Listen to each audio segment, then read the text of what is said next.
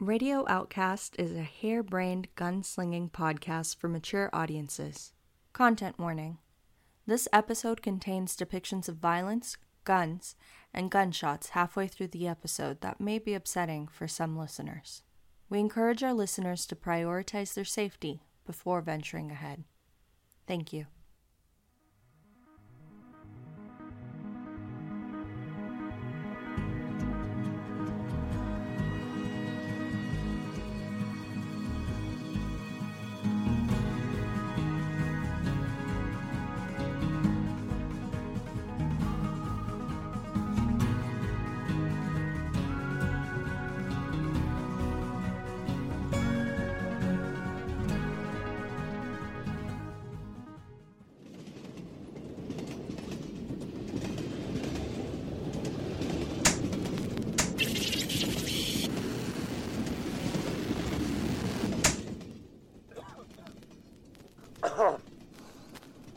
February 2, 1887. For today, I am Charles Osgood.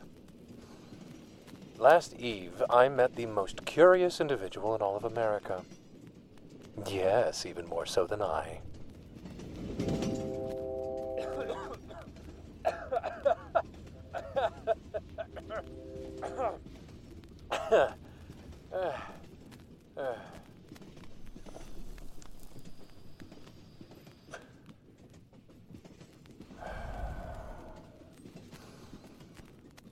The mysterious woman commanded upon me this device. The Sony machine, I believe it is called, S O N Y. Uh, am to use this metal box as one might a diary. You merely press one button and then another, and then speak toward it as I am now. Truly a wonder. I confess, I think the woman may be some sort of angel or demonic being. She possessed a power. I, I question what I've Never mind that. A divine bargain was extended to me, and I've committed. Hmm. Mr. Matthews, your sweet tea. I sure do appreciate it, ma'am. For today, I am also Mr. Matthews.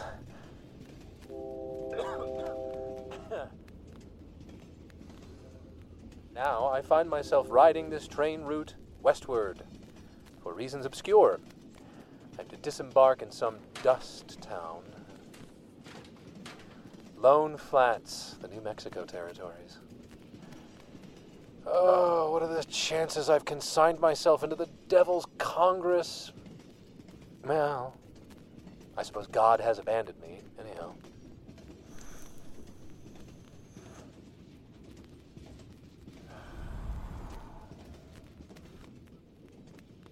Virginia must be 100 miles behind me. If I'm to make a diary of this Sony machine, I suppose I shall narrate from the beginning.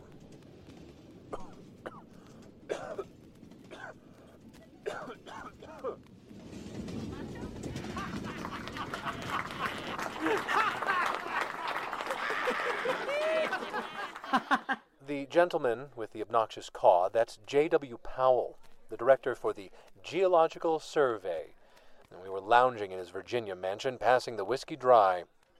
Oh, Mr. President, you cad. Indeed, it was President Cleveland. I said to her, Madam, I've not seen your missing calf. In fact, I've not seen higher than your ankle. Ain't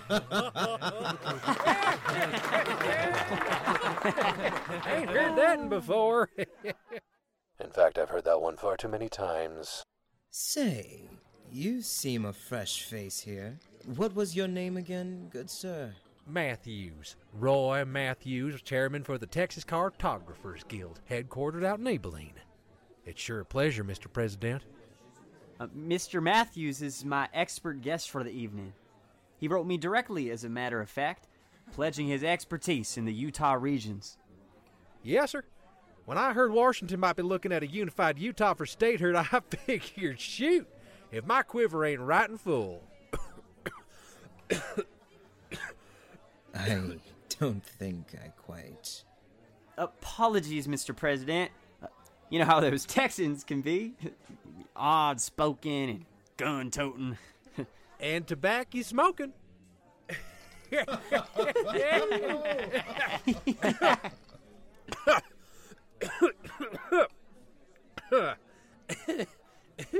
Well, that would explain the rough hack, sir. Go on, squeeze it out.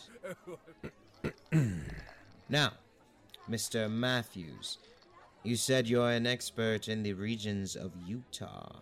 Yes, Roy. Do share with him your ventures uh, across the High Valley and your spars with the Mormon locals. Oh, how they've hoarded silver.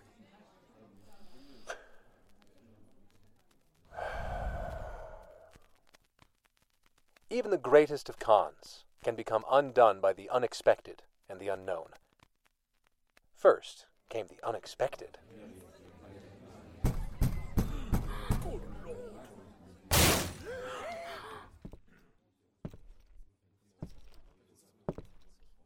What in God's good name? Say, Texans and their goddamned guns. My name is Roy Matthews. Oh, oh my god! And that hoodlum has stolen my name, my status, and my maps. This charge, is this true? No, this can't be. I, you, Mr. President, I assure you that I had no idea. Well, they all turned to look at me, didn't they? Fifteen dandies, the President of the goddamned United States, and a mustachioed Texan with a gun. How did this boar catch me? It was an immaculate con. There must have been. Yes, a setup. I see you looking at that door, thief. You take one false step, I'll blow your bowels to Tuscaloosa and back. I'll pardon that crime on impact. Please, nail blood on the Oushak rug. I just had it imported. gentlemen, I can assure you. You can assure me nothing. Gen- Mr. President, Director Powell, folks, let me show y'all how we handle crooks down in Texas.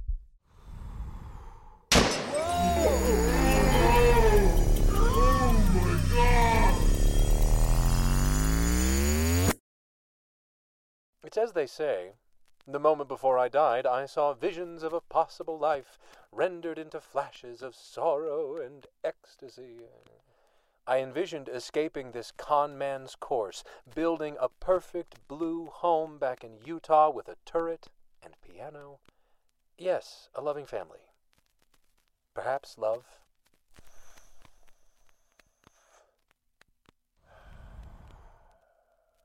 My circumstances forbade me from either.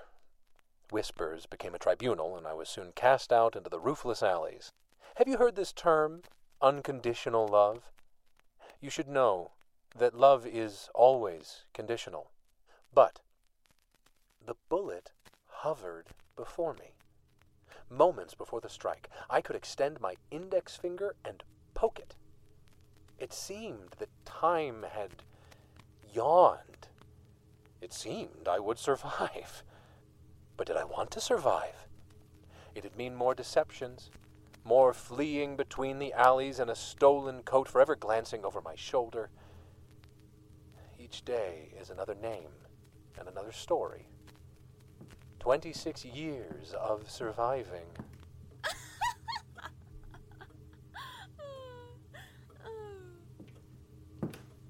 Oh my god. You should see the look on your face. Even now, with a full day's consideration, I cannot accurately detail this strange blonde woman. She seemed entirely not of this world. I'd introduce myself, but I really don't feel like it. Here, just take this, okay? Despite her petite stature, this woman carried herself with presidential gravitas. Perhaps it was the six inch heels, no? Hmm. She strutted around the parlor with a bedazzled pocket watch swinging from her hip. Had my wits been about me, I'd have asked her for the time, considering time had just been frozen. But my instincts told me to keep quiet. She stopped short before me and reached into a pink handbag. She unveiled a small metal box, a device I now refer to as the Sony machine. I want to make a deal with you, Mr. Whatever your name is. You see this shiny bullet here? The one that's like two inches from entering your pink, mushy little brain? Well, you can thank moi for that. See? We only just met, and I'm already like your complete savior, or whatever. But that can totally change. So, it's not really a deal I'm offering. oh, gods. Ugh, this place reeks. What year are we in? 900? It, uh, it is 1887, mistress. Mistress? Gross. Don't put on airs for me, Mr. Runaway. What? You don't think I know everything about you? You're totally wigging out right now. It's Trey funny. You should see your face. Here, let me break it down super mega slowly and simple for you, okay? And it was here, in this moment, that I knew this woman was not of normal pulp. You go by the name Charles Osgood, but I know your true name. And you're dying. Slowly, sure, but you're definitely dying. And each day it's gonna get more and more painful and super ugly until you're 1887's biggest barf bag in all of America. You'll be totally bedridden, ralphing up blood and guts until. well, you get the picture, yeah? You've got no one to take care of you, no family to run to, right? Ugh, like, what a total shame. Poor you. Oh, all lonely and dying. Oh, but you've got big plans, Mr. Whoever you think you are. Big plans for a human, that is. You'll never see them come to fruition. Not without moi, me, Emmy, the most fabulous goddess of time and one of the ancient. You, you, you can help me to. Don't interrupt me when I'm trying to, like, save your life. Got it? And then she extended the Sony machine toward me. Take this. You'll use it like, um. Do you have diaries in these days? Whatever. It's sort of like a diary, but no one wants to hear your personal little sob story. So, this is more like a detective diary. Okay? Because there's someone I need you to follow. Do this, and I'll keep you alive or whatever. Got it?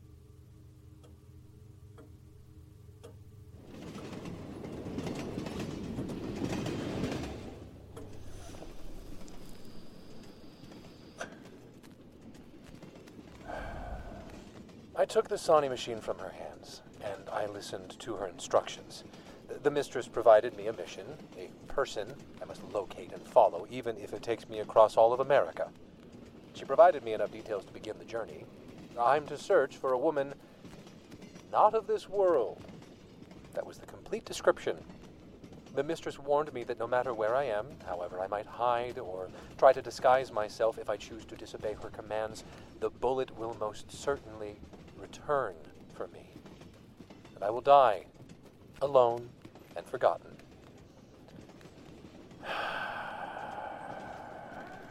alone I can do, but forgotten?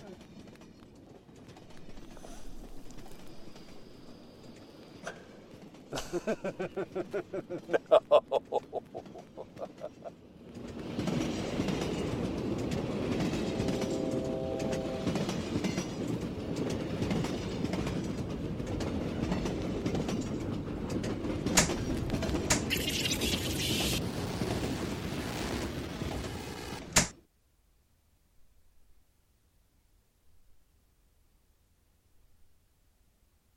Radio Outcast was created by Maria Fernanda Vidal-Rázaga and JT Lachese and produced by Anne Hughes.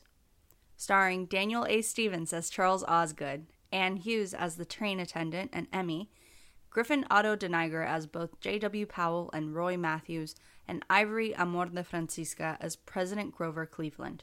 This episode was written by JT, directed by Fernanda. Dialogue editing by Anne, sound design by JT, and music by Samuel Kinsella. You can find us online at radiooutcast.com or follow us on Instagram at Radio Outcast Pod and Twitter at radio underscore outcast. If you like what you hear, please leave us a review on Apple Podcasts or on Podchaser. If you'd like to help us grow, consider becoming a patron at patreon.com slash radio underscore outcast, where for as little as $1 a month, you too could get a special shout out at the end of our episodes, like the clever one on the grift, Kyrie O, the best confidence artist this side of the Mississippi, Stephanie C, the one with the flim flam, Gnome H, Patrick C, our noble gall hunter, Alan L, the best bunko artist one ever did know, Daniel W, working the tat with those dice, the one slowly roping in the marks, Tuvi, our swindler on the sly, Melissa L. Sarah F., who legend says perfected the three card Monte. Rax W., whose famous snake oil clears not only all your scars but also solves your love life for a pretty price. Marcos L., the inside man behind the plan. Patricia D., the clever quipper. Consuelo U., the talented tactician. Hola, ma te quiero.